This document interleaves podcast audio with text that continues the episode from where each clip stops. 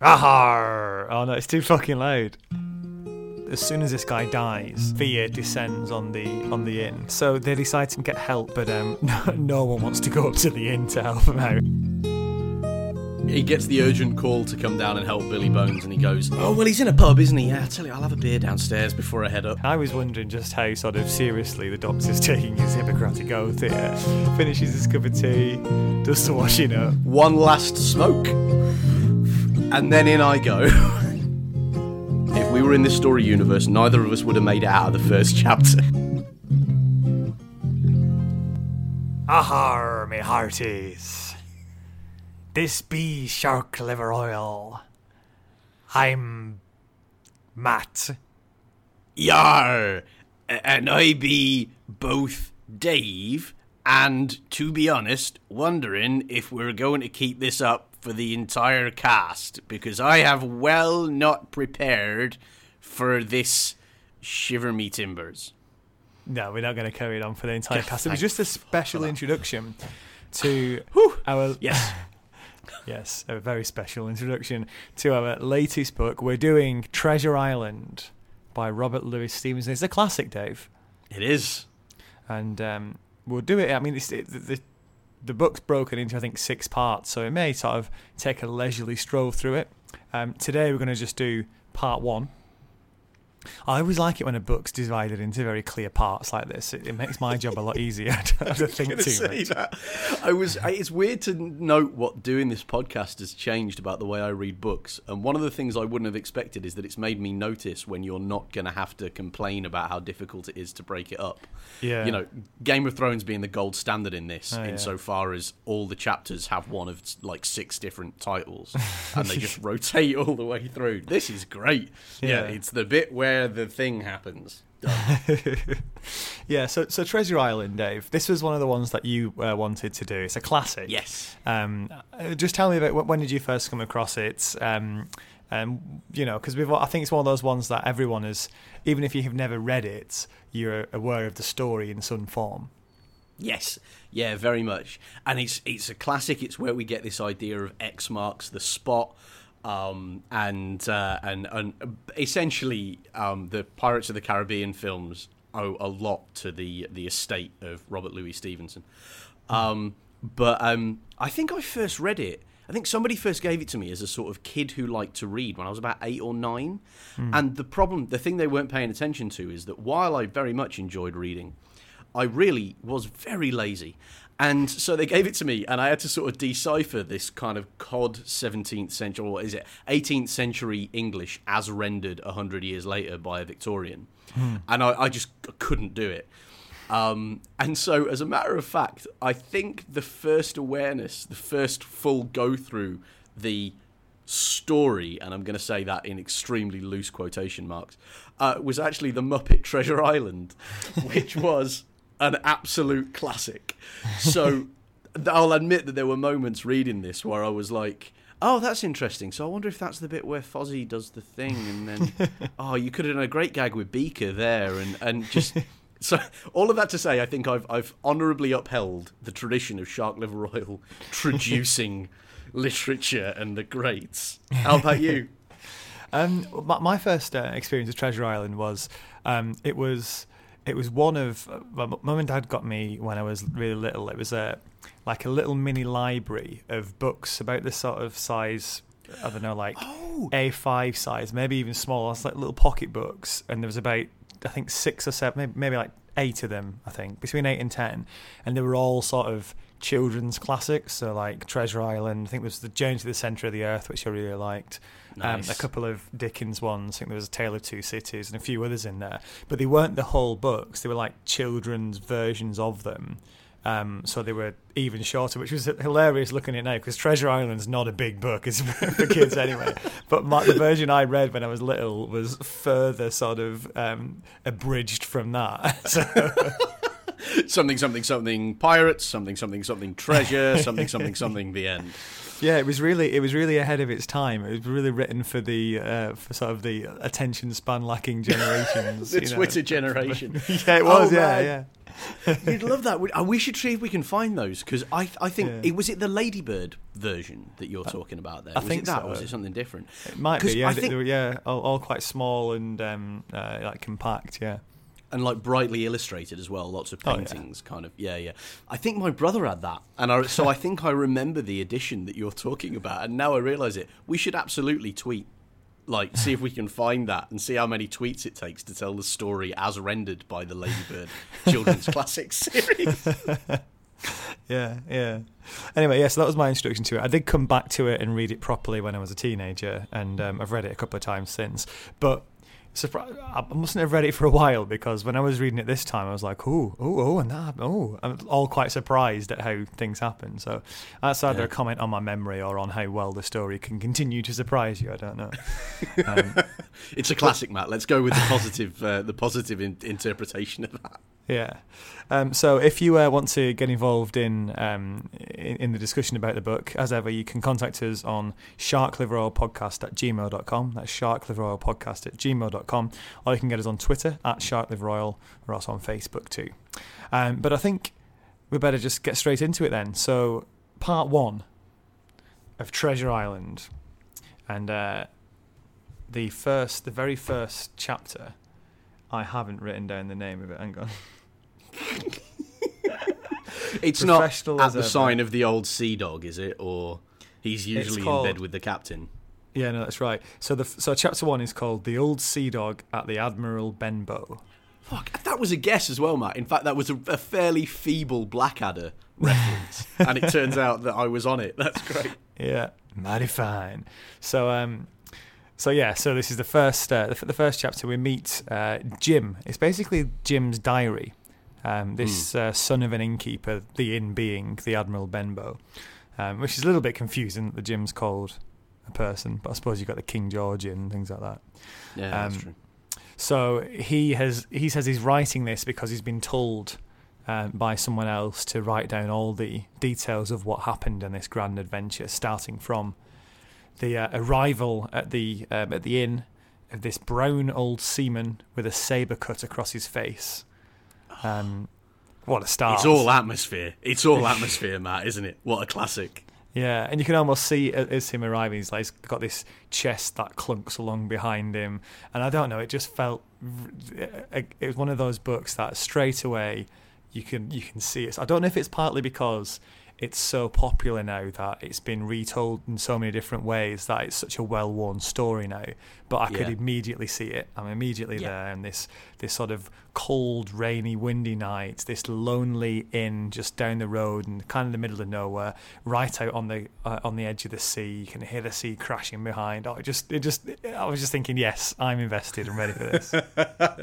yeah, I was thinking the same, and I was wondering whether this is like the origin of every pirate fiction cliche that we have, because there are a lot of them, Yeah. um, or if this is just the one that everybody knows, and actually this was almost like like cowboy films or superhero films, where there is a really popular genre kind of at the time. Yeah. Because you're right, like you don't, it's all off the peg stuff, isn't it? You turn up Yeah. and you're like, oh yeah, yeah, yeah, pirate story, is it? Here we go, wonderful, one-legged man, yes, mysterious. Cutlass scar, I should Coco. It's brilliant. yeah, he's singing as he arrives as well as singing "15 men on a dead man's chest." Yes! Ho, and a bottle of rum. Yeah. Yar! um, he, he. He, he's chosen this inn because it's quiet. He wants to be somewhere. He wants. To, he's basically hiding, and he said all. He, he says all he wants is rum, bacon, and eggs. Every. I mean, it's all anyone needs, isn't it? Rum, bacon, and eggs. You can be quite happy living your life out like that. Um, and he lays down a bit of cash up front, um, which is it's kind of like um, a bit of a classic charlatan thing. This he lays a bit of cash down straight away, so the innkeeper's like, "Oh, he's got a bit of money and he's paying up front, fine." And then the innkeeper doesn't see any more money for ages. he just can't get any more out of him.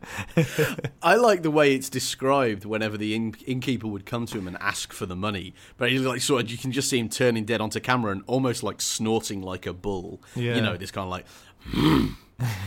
I was like, I, I think as a small business owner, you might need to get slightly more robust about following up on your invoices than that.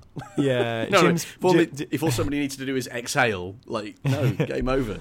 yeah, Jim's poor dad doesn't seem the best at, um, at collecting the cash, as we'll discover later.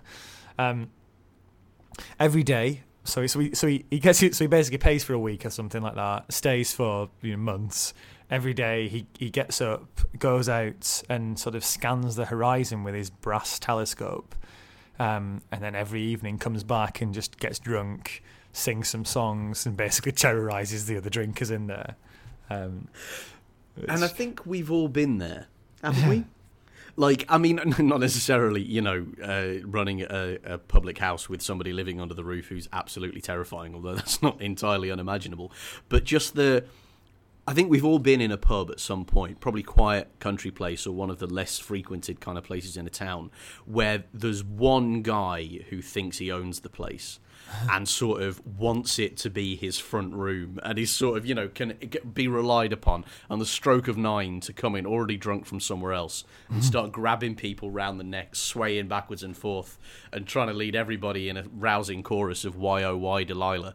And it's just, it's maybe I'm speaking out of my, my, my trauma here as a former barman, you know, but I've definitely dealt with somebody like Long John Silver in the past, and it's not Long John Silver. Sorry, whoever this guy is, it's not Long John Silver. um, somebody like this bloke, and it's no fun. It's no fun at all. I like how this guy is legit though. He is like he can pull that kind of thing off. He's not some sort of blowhard or something.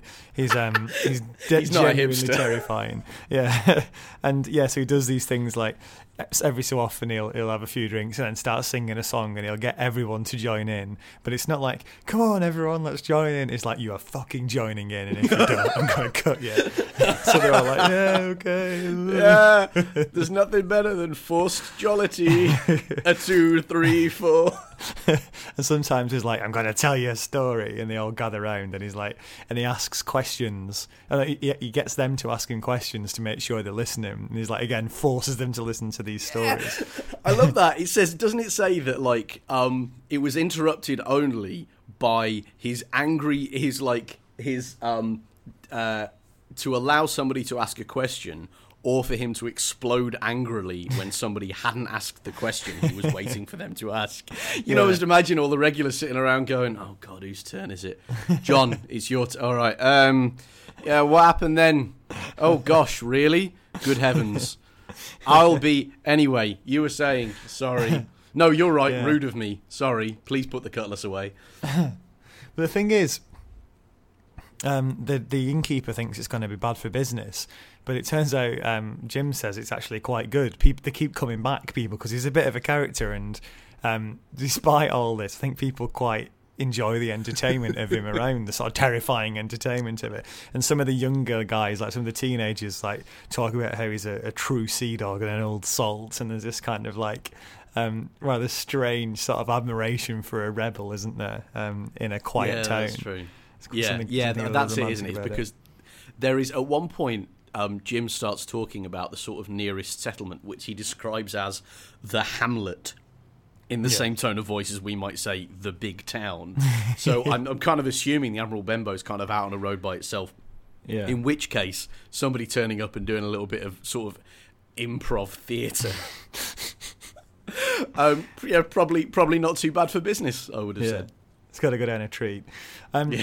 uh, Jim's also making a bit of cash on the side because um, this guy's pulled him to one side and said he'll give him four four pence a week if he keeps an eye out for a guy with a peg leg. Um, so, so you know, if you see any seafaring men passing through with a, especially a guy who's got a wooden leg, then let him know straight away. So he's obviously this guy's worried about someone in particular. Quite who Yeah. we'll discover Yeah. later. Well, it, it's it's interesting that, isn't it? Because you set up this character who's who's terrifying. Not badass is the wrong word. He's just terrifying. He's Yeah. terrifying in the same way as you know a car that's just blown all four wheels and is continuing to skid down a small residential street. That's not, Yeah. that's diverting, but it's not fun. Um, but he's terrified of something clearly, and that I find I found really really interesting. Yeah, yeah. Um, so the as we said, the innkeeper doesn't isn't getting any money out of him. He's getting really stressed. It turns out he's he's not a very well man either, and he's he's getting sicker and sicker as the uh, as this uh, as the weeks and months go on. This doctor Yeah. comes round to treat um, the innkeeper, and it's interesting here because this doctor's like you know he's um he, he, he's, he's sort of very well to do and he looks he, he dresses well but he's not like he's not tough you know but Yeah. he is in a different way in that he sort of this this pirate meets his match of it because the pirate starts like acting up and saying you know everybody be quiet he wants to do something and and the doctor won't and then there's this bit of a standoff and the doctor kind of stand, stares him down Yeah. um, and I just thought this was interesting because just uh, just before that, when the teenagers um, like were talking about how um, this this guy's a true salt and an old sea dog, said said this is the kind of man that um, has made England so feared on the sea, and the fact that there's like this doctor or a magistrate um, or someone in that position who who this guy actually listens to and can be controlled by, I think is the other uh, other half of that why England managed to do, or why Britain managed to do this as well. Like there were these terrifyingly dangerous and violent men, but they were actually. They did actually listen to these guys who had a broader sense of like strategy and things as well. Yeah, yeah. I thought it was interesting. The parallel I drew was with. Do you remember when we did um, the goblins who stole a sexton Oh yeah, at Christmas, last Christmas, um, which was a sort of little-known Charles Dickens short story, which features this unbelievably pompous character called the Alderman, and I thought Doctor Livesey was very much like that, where he's like sort of he's so sure. Of Yeah. his power that Yeah. he's just like, well, you can pull all the knives you want on me, pal. I'm the guy that sentences you, and I actually have quite broad powers to do that. Because that's what he says, isn't it? He says Yeah, like, like he doesn't. Uh, Livesey doesn't shut up. Long John Silver literally pulls a knife on him. Livesey sits there with a pint, like casually lifts it to its lips, takes a sip, puts it down, and says, "If you don't put that away, you'll hang tomorrow." And Yeah. and uh, and I keep calling him Long John Silver. This Bones, geezer, this Yeah. Billy Bones, yeah, Billy Bones is like, well, well, yeah, exactly. I should visit him, and then Livesey just goes, "I am the magistrate," which in those days in England was the same as saying, "I am the law."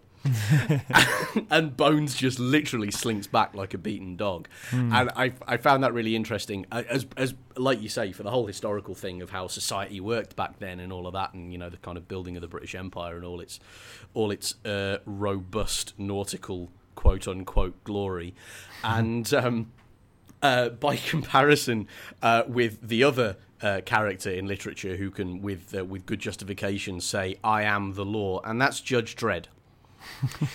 and I quite like the parallel between those two. Imagine Judge Dredd in a powdered wig. You'd turn up for that film, wouldn't you? Judge Dredd minus 250 years. It'd be brilliant. Um, so chapter two is called uh, Black Dog appears and disappears. Um, so we then move round to January, and um, a, a man arrives, a pale man with two fingers missing, asking for my mate Bill. Um, and Jim just pretty much gives him up straight away. Jim's not exactly like trying to protect this guy. Yeah. So, Turns out four four shiny silver pennies is not enough to buy the loyalty of Jim Hawkins. yeah. Because it's like this guy just turns up and says, "Where's my? Have you seen my mate Bill?" And he's like, "Yeah, yeah, he's out. He'll be back in a bit." Yeah, he doesn't even put up a fight, does he? He just No. somebody turns up and goes, "Have you seen my mate Billy Bones?" and, and it's not like he goes, "Oh well, oh no, couldn't Billy Bones? No, I know Mister William Esquire." No, he Yeah. doesn't, and nothing like that. He just goes, uh, uh, uh, uh, uh, uh, "Yeah." He sells him out, man. He Yeah. sells him down the river without doesn't even- blinking. He doesn't even say who wants to know, you know, the classic. Yeah, although it has to be said that you and I, if we were in that situation, fir- first of all, I'm sure we would cave just as quickly. But secondly, um, we're drawing on a long tradition of popular entertainment, which would at least give us a script in that situation. Like, I'd like it if Jim had stood up to him, but he's hardly going to go into the full kind of, you know, takes a drag on the cigarette. Who wants to know? he doesn't have that whole speakeasy thing to draw on. yeah, if it was me and you in the bar, Dave, that's what we do. We've just gone, Billy Bones, we say. Maybe it's me. Maybe it's him. And then you just go, maybe it's neither of us. That's exactly it. And I think. And then we just get you know, backhanded, and that'd be the end. Yeah. I was going to say that exactly. That's how we know that if we were in this story universe, neither of us would have made it out of the first chapter. um, So anyway, when um, when when Bill returns, they uh, they sit down and talk. These two. He's obviously not welcome. This guy called Black Dog. They ends up in a big old argument. Um, there's loads of swearing in this. It's just described as oaths. Like he, Jim keeps hearing oaths. basically swear words. Yeah, And, uh, I, I didn't know what that meant when I first read this. Oh, Yeah. and, and, you know, reading any classic literature when you're a kid, I didn't realise that oaths meant the same as using, like, impolite language. You know, even though we Hmm. call it swearing, I didn't really know what the, they, they were synonyms of each other, you know, oaths and Yeah. swearing. So whenever anybody would be like, you know, oh, with terrible oaths. The only thing I knew about oaths was like marriage oaths or like swearing a vow in court or something. So every time somebody was really angry and all of these things, I would get this really surreal image of them kind of being like, I solemnly swear, sir, I will smack you up the nuts. You know, it's like somehow really entering in with seriousness to the idea that they were about to punch him in the face. It's Yeah. very, very surreal use of language to me. But Uh, th- this ends in a in a full on fight with uh, Yeah. with drawn cutlasses, and um, in the end, Black Dog's wounded and he runs away. And there's this lovely, there's this brilliant moment where like uh, Billy like tries to um, like takes one last swipe at him outside, and he ends up um, sort of chipping a bit of the sign off the top of the Oh, I door. love so- and it's still there. And it's great. Jim's like, and you can still see the chip in the sign to this day. You know. I was gonna say, come down and see the famous chipped sign. Take photos. Yours for only seven pound fifty. That's the sort. Of, That's the pitch he's making, as seen in the books. The Admiral Benbow Inn. Back inside, um, Bill asks for rum and then collapses. He has a stroke, and uh, the doctor is sent for and arrives, and he, he treats him. Um, and he's having a look at his arms. This is where we find out what his name is because he's got his name tattooed on his arm, and um, he's also got uh, this fantastic tattoo of hanging men. And the Mm. doctor just looks at it and just goes, "Prophetic," which I think is great. Yeah, I'm quickly coming to like the Doctor most out of all the characters that we've met so far. He's just he's he's having none of his shit, is he? He's just sort of like at one point I think he says, you know, um, uh, on my conscience now I must try and save the life of this thrice worthless oaf. And I'm like. That's the best way I've ever heard of a doctor going, he's a useless sack of shit and it's my job to keep him alive. Let's go. yeah, there's also um, Billy comes round and he goes, uh, "Where's the black dog?" And this guy gets another great like, little quip and he goes, "There's no black dog, just the one on your back." Oh yeah. He's then I assume he just high-fi- He takes Yeah. no shit. I assume he just puts his hand up and high fives Jim at that point. Up high. Anyone? Anyone? No? Jim lad? Come here. Yeah, you do. Yeah, you do. Yeah, you do. Smack. so the doctor takes um, some blood. Um, as as they often did, just as a, a way of like something to do. I wonder if that was supposed to be a piece of period colour when the book was written, because it's written 100 years after it's set, right? Yeah. Whether Robert Louis Stevenson was being like, like they did back in those days, because it kind of passes without comment, doesn't it? Yeah. And, and, you know, that makes sense. You know, Jim's a, Jim's, you know, in the moment kind of narrator. But I just, I was really struck by it as well. What, what do you. And so the doctor opened his veins and let some of his precious lifeblood flow away, as per usual. Yeah. And we were all confident it would make him better, despite all the indications to the contrary. Yeah, but they do. They, yeah, that was what they for centuries. That was that was their sort of best guess at how to treat a load of stuff, wasn't it? Bleed them. Yeah. you know, let Yeah. the bad blood out. It's like, well, no, no, no, no, that's a That's the wrong way round. And I particularly, I, I, I noticed because after this, Billy Bones really kind of goes on the slide, doesn't he? And kind of, Yeah. you know, staggers around, can really barely stand up, hangs against the door frame, looking out at the fog, you know, looking really moody. Um, and, and and I was reminded that I don't think, to their credit, I'm not sure I've read very many books from this era where somebody gets bled and then gets better. Like they hmm. always seem to decline, but none Yeah. of the doctors ever say, "Do you know what? I'm not sure. Stay with me, but I'm not sure this is the best idea." yeah, yeah. It's uh, yeah, it is bizarre. Isn't it? That's the that's the difficulty, I suppose. Like with limited, when you got limited, uh, you know, access to science. It's sort of if there's someone who's going to die anyway, then the sort of yeah, if they die, it's like oh well, they would have died anyway. And if they somehow Yeah. live, it's like oh, the treatment must work. I mean, yeah, I, I'm not. That is an interesting thing, isn't it? How, like, as beneficiaries of science, like today, really what we know and the things we know to avoid, that's absolutely built on several centuries of people re- working it out really, really slowly. oh, so you mean if we let his blood out of his veins, then hit him over the head with a mallet, and then stab him in the chest? Turns out that doesn't cure a headache. Interesting. Well, write it down. It goes in the textbook. Anyway, moving on. How to treat dysentery. Shoot him in the face. No? No? Anyone? Um, so so yeah, he's left in a bit of a bad way. I um after reading this as well, yeah, he doesn't get better. And I was wondering just how sort of seriously the doctor's taking his Hippocratic oath here, and whether he's sort of because he said it'd be the best for everyone if he has another stroke and it finishes him off. And I was wondering Yeah. just how hard this doctor's tried to save him. Yeah, Uh, yeah. Anyway. Just like he gets the urgent call to come down and help Billy Bones, and he goes, "Oh well, he's in a pub, isn't he? Yeah, I tell you, I'll have a beer downstairs before I head up." finishes his cup of tea, does the washing up. Thinks, oh well, I can't go till I've put another round of washing in, so sticks a round of washing in. Actually, I best best hang that out because it's, cause it's got to dry, hangs it out. Finally goes down. Takes a detour past the post office, drops a letter off. One last smoke, and then in I go. Um, so, chapter three, the black spot. Um, Billy's been told he can't have any rum, and um, this is the one thing that he um, he says, "No, no, I'm having rum." He, he asks for it. he shows he shows um, uh, Jim his hand, and his hand's shaking.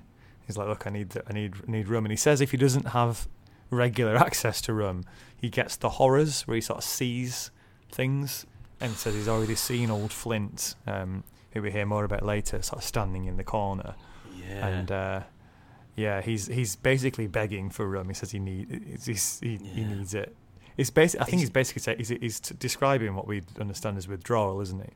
Yes, yeah, and isn't it interesting that even though the idea of withdrawal as such, I mean, I'm not sure when it was first described, but I'm pretty sure it was after Robert Louis Stevenson wrote this. Again, mm-hmm. it was it was kind of a recognised thing in much the same way as shell shock has been a known thing for ages, but only in the last kind of 20 years have people really started to fully describe what post traumatic stress disorder is.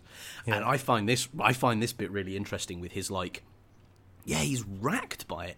And he even puts it in terms which are kind of I mean, they're they're heartbreaking. they're like they're almost a recruitment poster for sort of Alcoholics Anonymous, because it's hmm. he says, you know, rum has been food and drink to me. It has been mother and daughter and sister and wife, and it's just holy shit. Like I, I hmm. mean, it really it was an interesting thing to me where that's dramatic language, sure, but it is also like quite a good, quite an accurate kind of indicator of how brutal it was to be afloat in those days. You know, I don't get too, too serious about. You know, this is a kids' book, not a, not a history book. But it's. I actually um, I, uh, read a book called The Wooden World by N.A.M. Rodger, uh, which is a history book and was used as the basis for um, uh, Master and Commander. Do you ever see that? The Russell Crowe and Paul Bettany Oh, yeah. movie. Yeah, Yeah.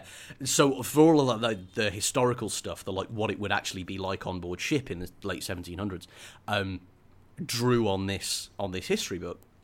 Uh, which is a great book, and it's vicious, man. Like, no wonder all of the, you know, the Age of Empires in the 17 and 1800s was so fucking violent to everybody because it was violent to the people who were out there to do violence, Yeah. and um, and that kind of once he said that, it really coloured everything else that we see in the rest of this book about pirates and being a being aboard ship and and sailing and what that meant and what that felt like. You know what I mean? If a day without rum is enough to have him literally seeing ghosts in the corner of the room, shit, you know? Yeah, yeah. And he sa- he says to Jim, you know, if things got, he's, he's he he now after this visit from um from Black Dog, he knows that whoever it is who's looking for him is is getting close to finding him, and um he talks to Jim about going getting the magistrate um if uh if things go south and get get get them to come to the um, to the pub and all this. He's got this fear of getting the black spot. It's called, which is a summons um, from Yeah, but these ruffians. you don't know that first time out, do you? It's it's a Hmm. very well, it's a very well designed kind of nemesis object, isn't it? Because Yeah. it just says the black spot, and you go, what? What black spot? What? What is this black spot? Is it some sort of bird? Are you going to receive, you know, like, uh, is somebody just going to come in and give you really terrible acne somehow? Like, how is it, how is this going to work?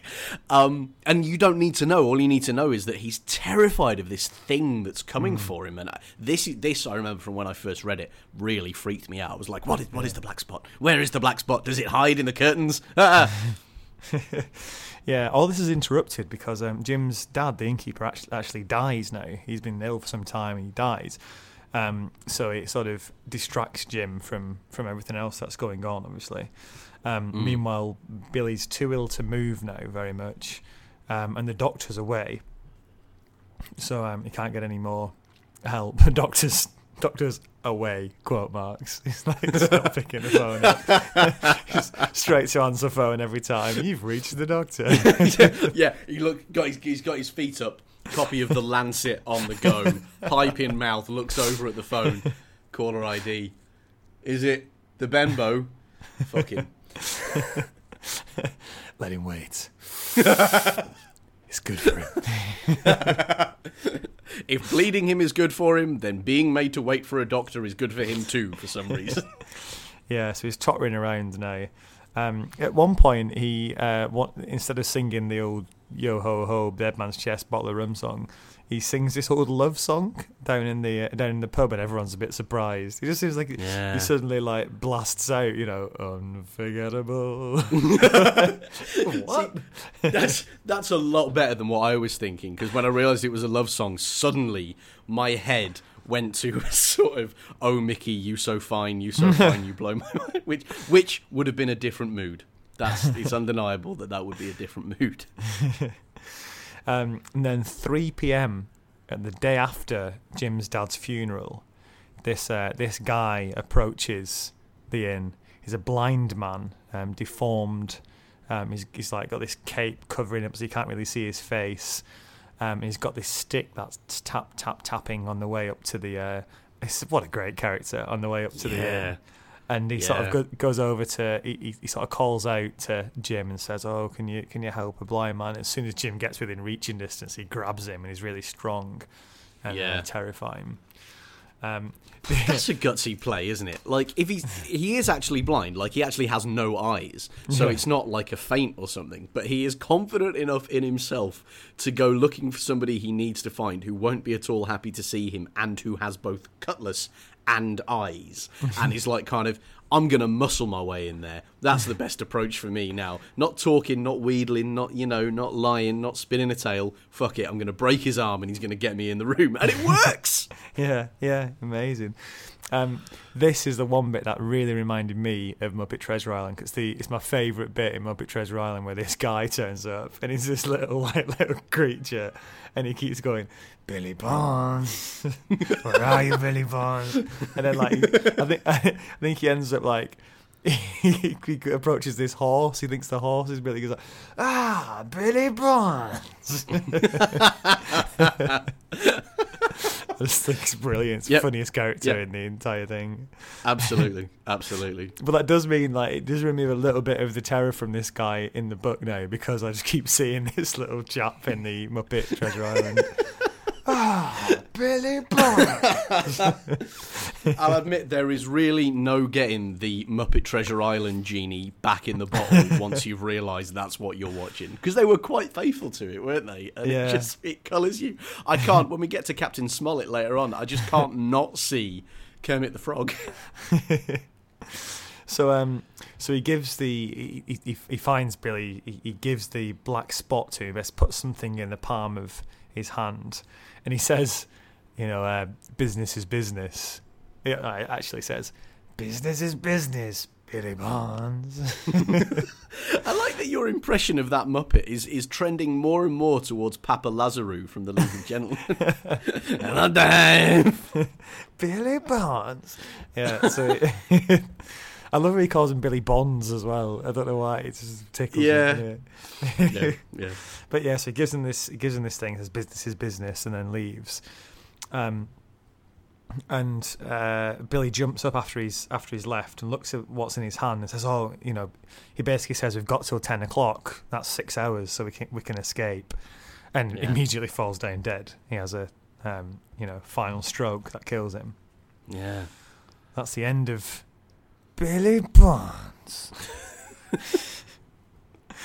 uh, chapter four. So the the the sea the sea was this a shock? The fact that he just suddenly Um, drops dead. No, but because one of my primary problems with the book when I first read it when I was a child, again, I was not prepared to read this book. I really did not have nearly the maturity to really make the most out of it. Because when I first read it, I, this is the thing I primarily remember. Because somebody had, you know, everybody talks about sort of Long John Silver and pirates and ah, Jim Ladd and all of that. And, um, and so I was kind of prepared for that. And then there's this terrifying character who's not named. And so in my, as you can tell, I still do it on this podcast. I think of him as Long John Silver, you know, the, the you know, this terrifying character, and um, uh, and so when he when he died, I was like, "Fuck's going on here?" It was the, it was like the thing with um, when Psycho first came out, and it's actually Psycho the movie is set up as the story of this this secretary who's trying to run run away with her boss's money, and then spoilers is murdered, and um, and then it becomes a story about the murder and the murderer Yeah. totally different thing. And for me, it was almost like that, but not at all satisfying because I wasn't mature enough to, you know, really enjoy having the narrative tables turned on me. I was just like, oh, has he killed Long John Silver? Where's the ah Jim Laden? They haven't even got to the island yet. This is what the fuck is this? I remember so clearly as a ten year old or nine year old or whatever being like. I don't understand. This is this is rubbish. Uh, said, and it was just simply because it wasn't clear enough who this guy was, uh, Yeah, or who this guy I was- wasn't. I suppose. Exactly. I was not nearly sophisticated enough for Treasure Island age nine, and I suppose I should be ashamed of that. Um, so chapter four is called the sea chest, and um, the thing is, as soon as as soon as this guy dies, there's this um, just fear descends on the on the inn because there's this they're terrified of you know people coming to cl- you know coming back to to, to, to get his chest now, um, Yeah. and get what's um, what's in there. I, I, I thought I quite liked how um, this like this inn gets dragged into this work this very dangerous and like almost like I suppose it's the you know 18th century nautical version of gangland like gangster stuff isn't it they're suddenly um, caught up in this stuff that's outside of the law and Yeah. um, and they're terrified of what's going to happen um, so this is this is where like Jim's mum hitherto who uh, has been like so far in the background as to be invisible comes to the fore A poorly sketched female character, Matt, in a Victorian novel. You Oh, we'll get, astonish we'll get, me. We'll get to it. We'll get to it with that. but um, but yeah. So they decide to make a, a to, to leave for the get help from, as you say, the hamlet down the road. So they they make this sort of um, hurried journey down there. But um, no, no one wants to go up to the inn to help them out. Everyone's like, "Nah, well, mm, I'd love to, but oh, well, you see, Coronation Street's on in about ten minutes. I can't leave it because I've been looking forward to it all day. What? Not me? No, no. I I can't go because I've got to make the tea, and you know I've already started it, and ev- everyone's got an excuse as why they can't go up to the inn and help them defend it. Yeah, I really, I, I do love that, and I, I love that it's sort of, it's the very opposite of what should happen in a, you know, the kind of Victorian novel that you think of, where somebody is terribly brave, you know, Yeah. a gentleman will stand forth. This feels far more true to me, where they go down and they're like, "Yeah, is that the place where there was that mysterious old bloke that was palpably hiding from something?" you say he's recently died, and you're scared of what might happen next. yeah, do you know? Good heavens, is that? Can I hear? Sorry, yeah, that's my wife. She's telling me I need to emigrate. Um, latest. You know? yeah. Yeah, so um, so basically, Jim's mum's like, "Well, screw you all. I'm going back on my own. Then thanks for nothing." And they like try and offer a couple of things, like, "Oh, well, you can have a pistol, and we'll have some horses ready for you if you need to make a run, and we'll send someone over to get the doctor." And she's like, "Whatever, you know." I, d- I love that in her character first of all that she's like uh no and that she she she calls shame down on them all for Yeah. uh, for dodging it but also I, I really really love. Um the, the the sort of their craven attempts to make up for the fact that they're all shit scared where they're like well we'll we'll send somebody in the other direction to the better men who will come and um and we'll we'll definitely we'll be here. When you get killed we will make sure that you are buried neatly. What why why? Yeah. Yeah, yeah, that's that's funny actually. Like, there's loads of men who are well well up for like riding to get the doctor, which is yeah, as you say, the opposite direction. And this woman's And like, it, "Whoa, it looks it's too heroic late." yeah. Um, so they go back to the pub, just the two of them, um, and start searching the bo- the body. Um, they find the they look at what what's in the guy's hand, and it's the black spot, and it's basically a piece of sort of parchment paper with um, a black spot on it, and the other side says you got until ten o'clock tonight. It's very polite of the pirates. yeah So- yeah i mean it's do you think they were just trying to kill him with the shock and the stress of it because if it was that is some nasty psychological warfare Yeah. Well, I don't think actually they, they all show up at about eight, don't they? So I think they've put that in actually to make him think, oh, I've got plenty of time, and then they'll just show up early. yeah Um, yeah that's that's true But um, they search his pockets, um, and they, he's he's got a few like little trinkets in there, including a thimble. I always find it funny whenever I come across anybody possessing a thimble in a story because I just I think they're the most useless things in the world. But I'm yeah, probably he doesn't wrong. seem like much some- of a much of a sewer does he he's not No. much of a, a, a knit freak Oh, although he does, um, oh no, he patches up his own jacket, doesn't he? That's one of the things that he, he's known for doing. Yeah. Ah. He's the patch man. Um, but it, the, what they're looking for is his key for his tre- for his chest, and they finally find find it around his neck. So they go upstairs and, and open up his chest. He's got a, he's got a, a, a beautiful suit that he's never worn. What a pity. Um, yeah it's weird that isn't it yeah. Like, and and Jim's mother literally looks at it and goes, "That has never been worn," but he's been Yeah. carrying it with him all this time. Yeah, weird. And Yeah. He's got there's some tobacco in there, a couple of really beautiful pistols, some silver. He's he's collected a load of little trinkets and mementos from all the places he's been as well. He's got loads of these nice looking shells from islands in the West Indies apparently. Yeah, Um, good good work from Jim to identify those straight away. Mm. Um, and then they find um, this collection of papers and a bag of gold, and like, aha, jackpot.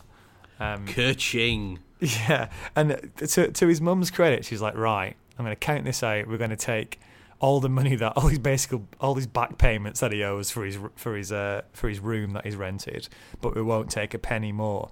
And they almost get caught by the rest of these like these pirates because his mum's trying to sort through basically like.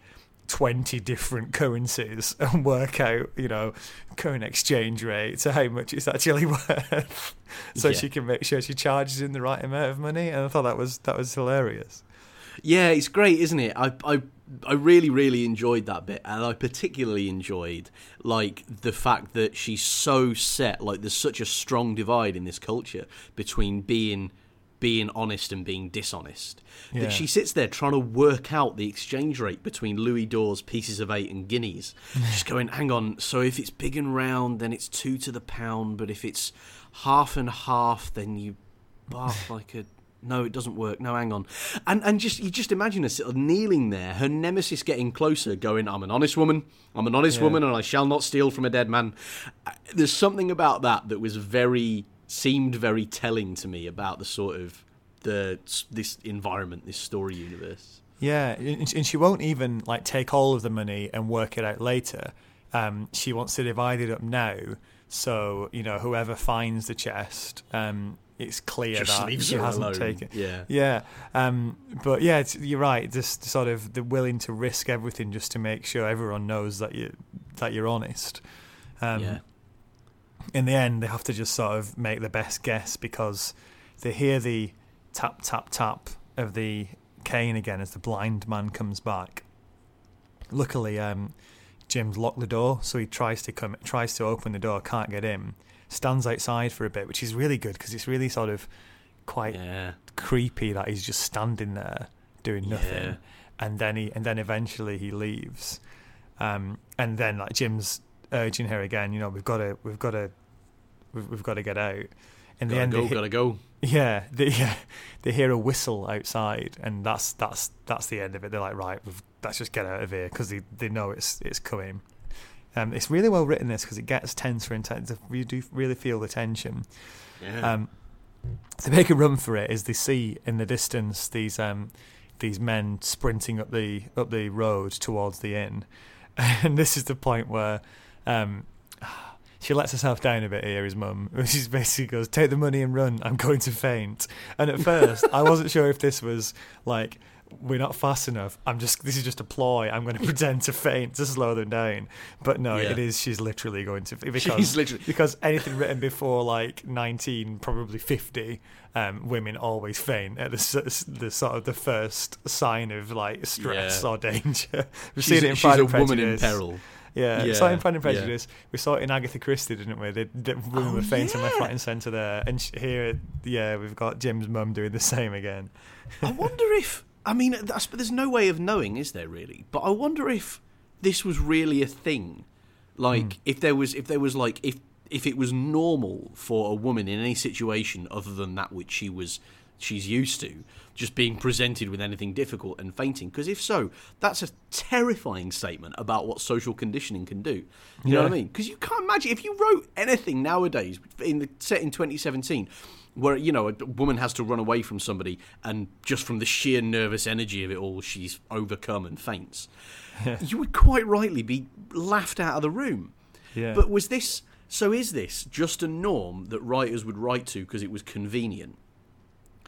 Or did this actually happen? I don't really know which one of those would horrify me more really. Hmm. But yeah you're right. Fuck. And hmm. yeah yeah what a flipping what a what a flipping indictment you know. She's she can't add up. She can't she can't she hasn't got the, the strength to ask somebody for money. She's slow. She slows down the she literally slows down the action and then faints but she's got a cracking put down for the uh, for the people in the hamlet she But has anyway- now i'll give her that absolutely Yeah, yes you got to give her that. So she does faint. So Jim drags her under this bridge, and they hide there. Um, as we move on to chapter five, the last of the blind man. So these seven or eight men arrive at the inn. They break in. This is great because you can hear um, you know, the search because the blind man, like, uh, stand, who's called Pew, it turns out, stands outside and starts is shouting like orders and uh, demands as um, everybody else is searching through the through the um, th- through the inn. So they're shouting, you know, Bill's dead. He's like, search him, and uh, they're trying to find this thing apparently called Flint's Fist. Um, and yeah when when it turns out that basically when when Jim made a run for it, they took the gold and this stack of papers, and I think it's the papers they're after, and Yeah. um, and the blind man realizes that it must be the young lad who's taken him. He's like, oh, I wish I'd put his eyes out. It's like, oh, yeah, it's cold, isn't it? Yeah. I- and it sets the tone, doesn't it? I, I do like that Robert Louis Stevenson doesn't pull any punches on how awful all pirates are. You know what I mean? Like, like he sets them up as this kind of class of person apart, and really does drive home how terrible they are to each other and to other people. yeah. And um, they hear the whistle again, and that is a, a warning that danger's on the way. So then the immediately the other pirates start like saying, "Oh, I think we best go." Pew starts ranting, the blind guy, like, "Come on, we've got to find it. Don't don't be so useless." I think some of the pirates are like, "We've, we've got the gold. Let's just go." It's like that's not the point. We want to get this thing. I I love that that he's specifically set somebody up as a watchman on a hill to, to with a very well and properly worked out sequence of warnings and, and danger signs, Yeah. and then he just clearly ignores them. It's just like you know the moral of the story is do not set as your watchman somebody whom you have resolved to ignore. just absolutely brilliant. Yeah. Yeah, he does shame him a bit as well by saying, you know, I was the only one who'd go and speak to this guy and I'm blind, you know, um, Yeah. and I still did it. You got to give, for all of his many other things, this Pew guy, he is very brave. Um, yeah, no, solid point. part part of his rant is like, "Oh, I'm not being, I'm not going to be an old, uh, an old beggar. Um, if we find this thing, I could be rolling in a coach." And I love that. I love it. I, love I thought that as well. I just, uh, I just saw this very clear image of the the pew from Muppet Treasure Island in this massive, like, gaudy coach, just with the music. Lowrider. yeah, just with the music. They see me rolling. yeah. They see me rolling. They hating. and you, you be- best believe he's riding dirty, definitely. Absolutely. Um, but yeah, so he's say so yeah, he ignores the the warning. It's like no, keep searching, keep searching. And I like how the pirates do still search for a bit, but it's Jim says it's proper like half-assed. This sort of one guy Yeah. like kicks over some logs, but he's not really looking. He's more worried about what's coming up the road now. Yeah, Um, yeah. They hear hooves approaching and a pistol shot, which is the final warning, and everybody Mm. just r- makes a run for it. Then and leaves Pew outside on his own. Yeah. Um, so he's Yeah. sort of like he, he continues to rant for a bit, and then realizes that it's dangerous, and starts calling for help, saying, "Oh, you wouldn't leave old Pew and all this." And then um, he, I think you might have burned that bridge, old son, by bringing in both like accusing people of cowardice for a start, and then beating them about the head, shaming them by uh, by pointing out how they failed you. After that, and they've just run away as well. I'd like to be like.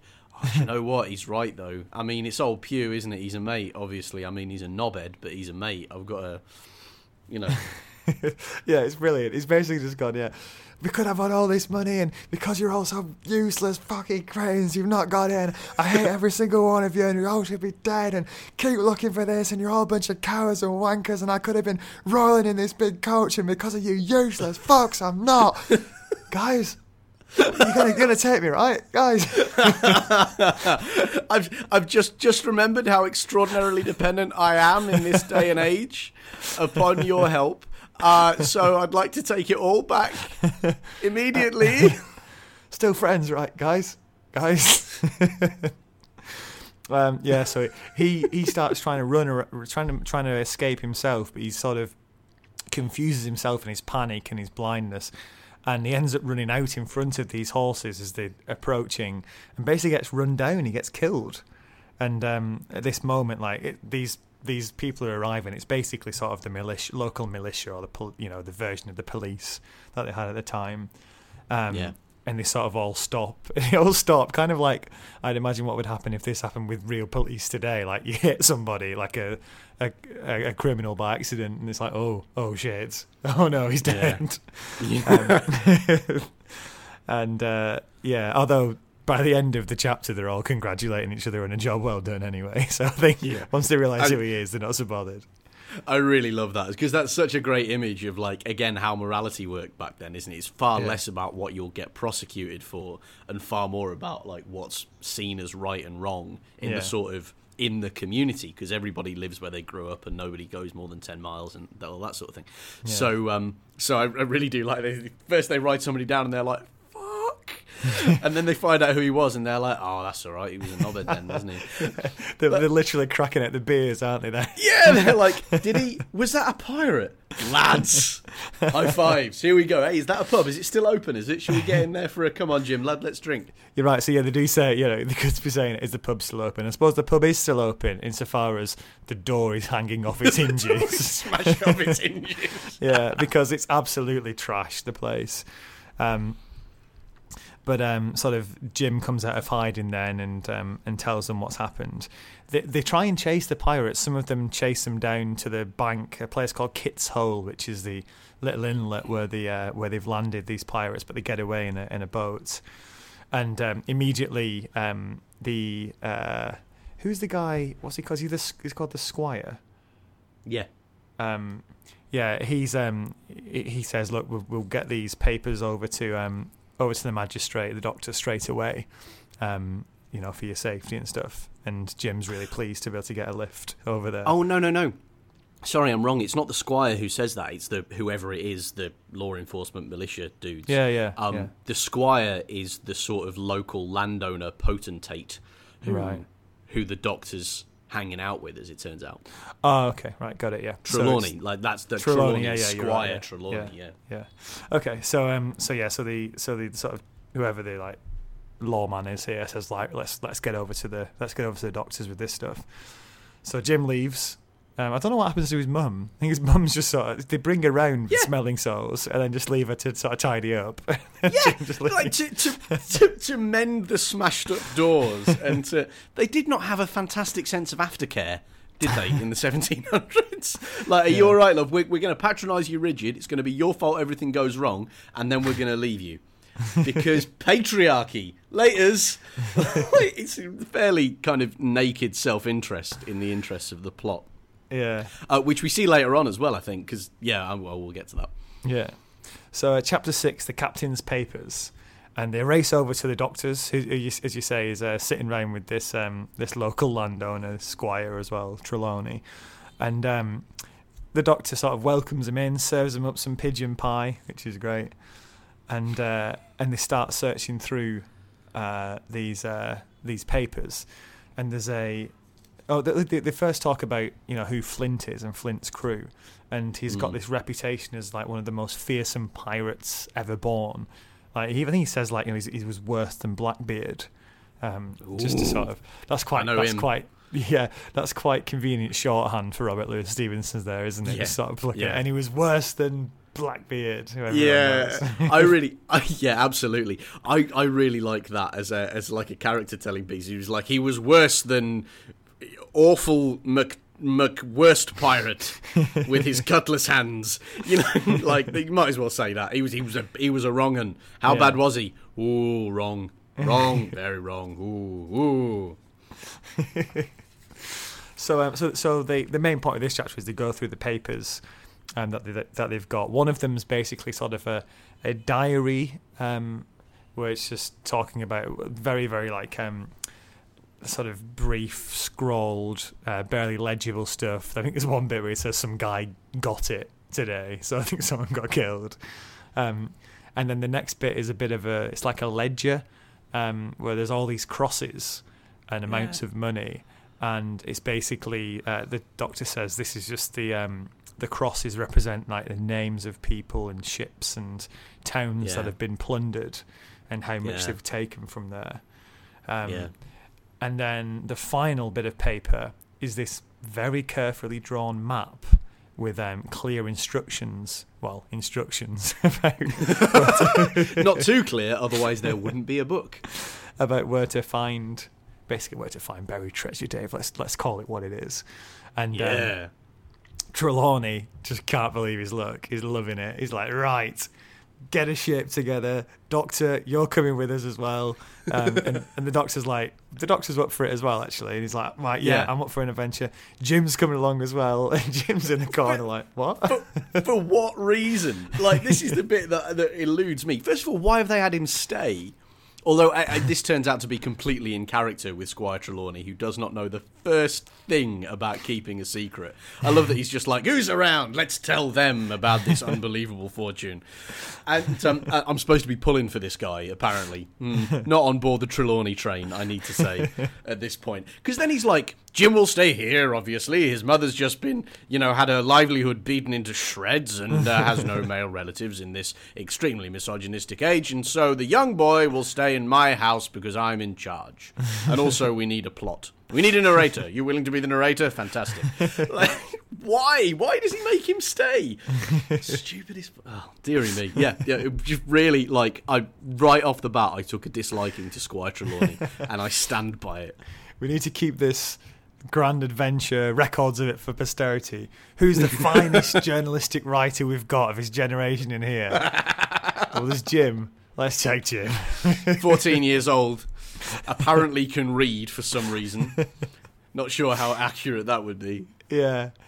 So maybe it's some kind of equal opportunities thing. Needed a younger, a young, a young lad, a young teenager on board. But for whatever Yeah. reason, Jim manages Yeah. to to get Well, on.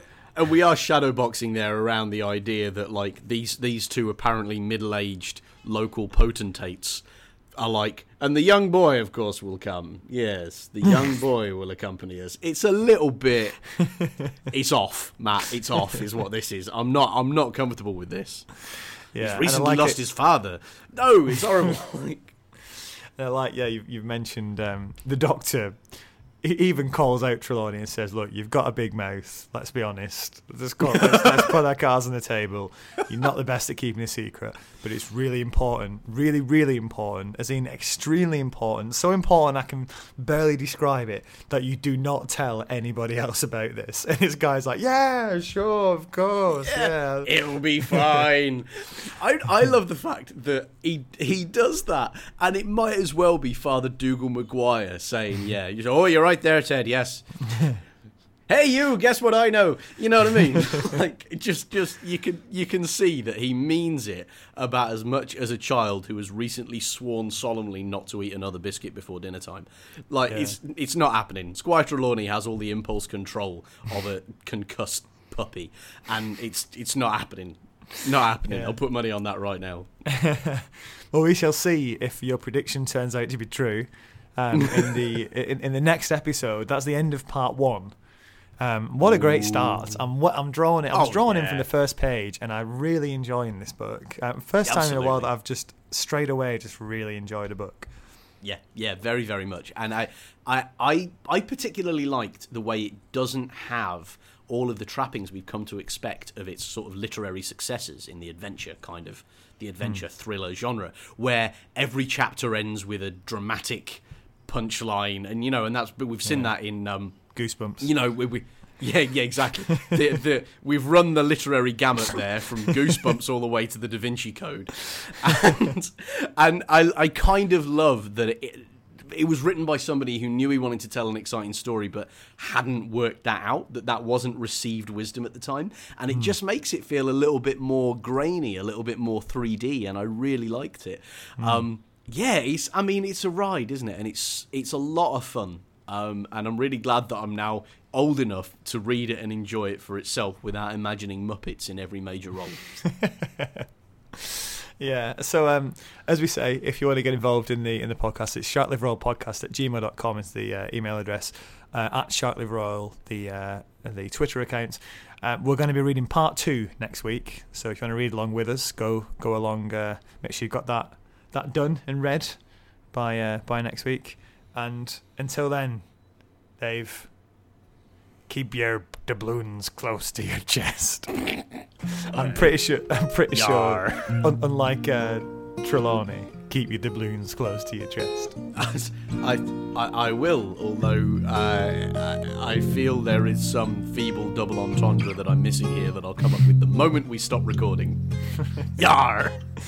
Until then, Yar, yar, yar. Billy Bones.